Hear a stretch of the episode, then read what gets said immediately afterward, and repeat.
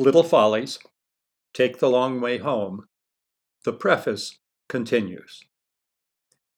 It happened like this. Before I was born, Babbington was a stable little community dependent on and redolent of the clamming industry, with some small appeal for tourists.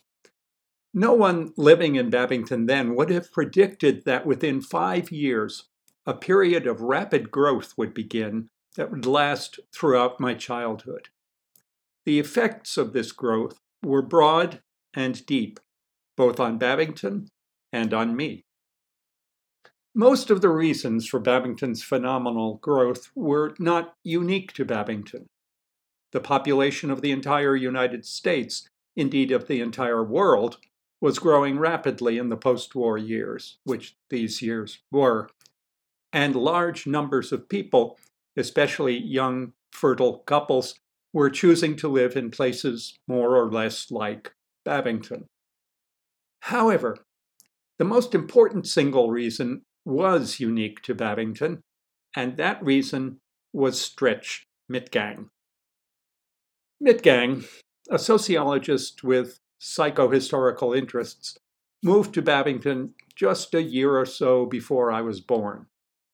Passing himself off as a psychosocial historiographer, Mitgang undertook a two year study of the sexual practices of Babbingtonians.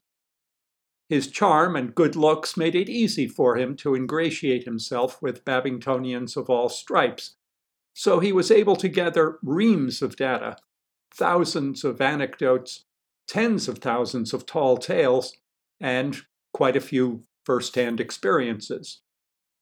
When he had gathered the material he needed, Mitgang disappeared. A couple of years later, he published the results of his research under the title Seafood and Sex A Study of Life in a Coastal Town. In his book, Mitgang included the data, history, and logical cement that readers expected, but he also laced the book with anecdotes about Babbington and Babbingtonians that were, for their time, quite frank and probably exaggerated. And he also included photographs that were, for their time, frank to an extreme and probably staged. Seafood and Sex has been out of print for years, but if you take the trouble to track down a copy, you will understand why it quickly became a bestseller and why the book itself became a primary reason for Babbington's rapid growth.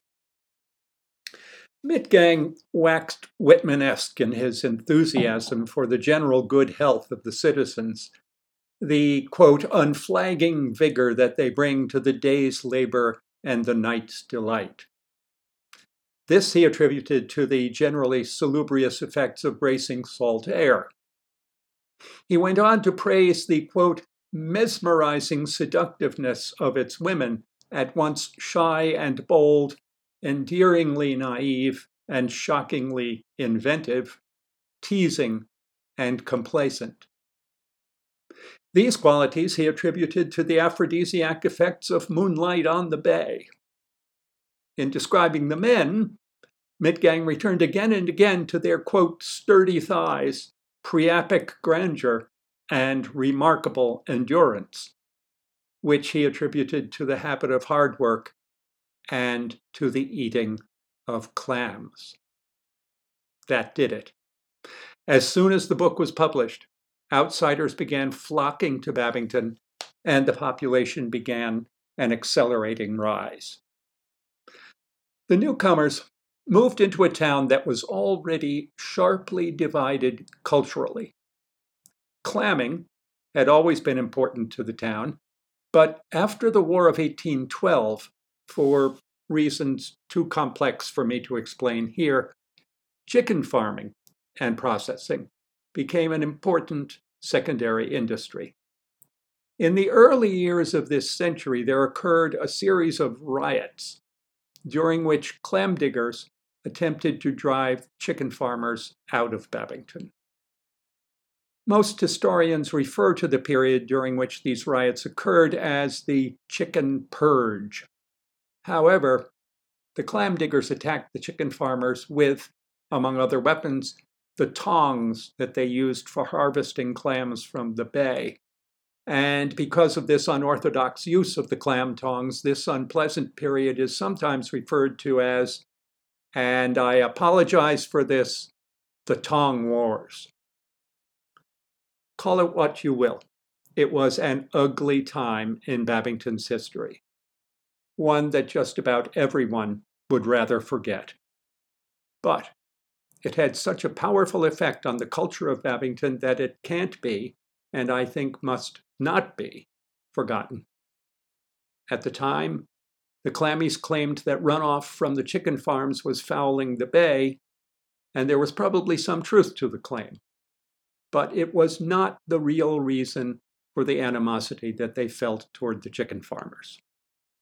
I think we can find the real reason if we read between the lines of a passage in Our Town and Its People, a social studies text that all fifth grade Babbingtonians were required to study, a text commissioned by the Daughters of the Tong Wars.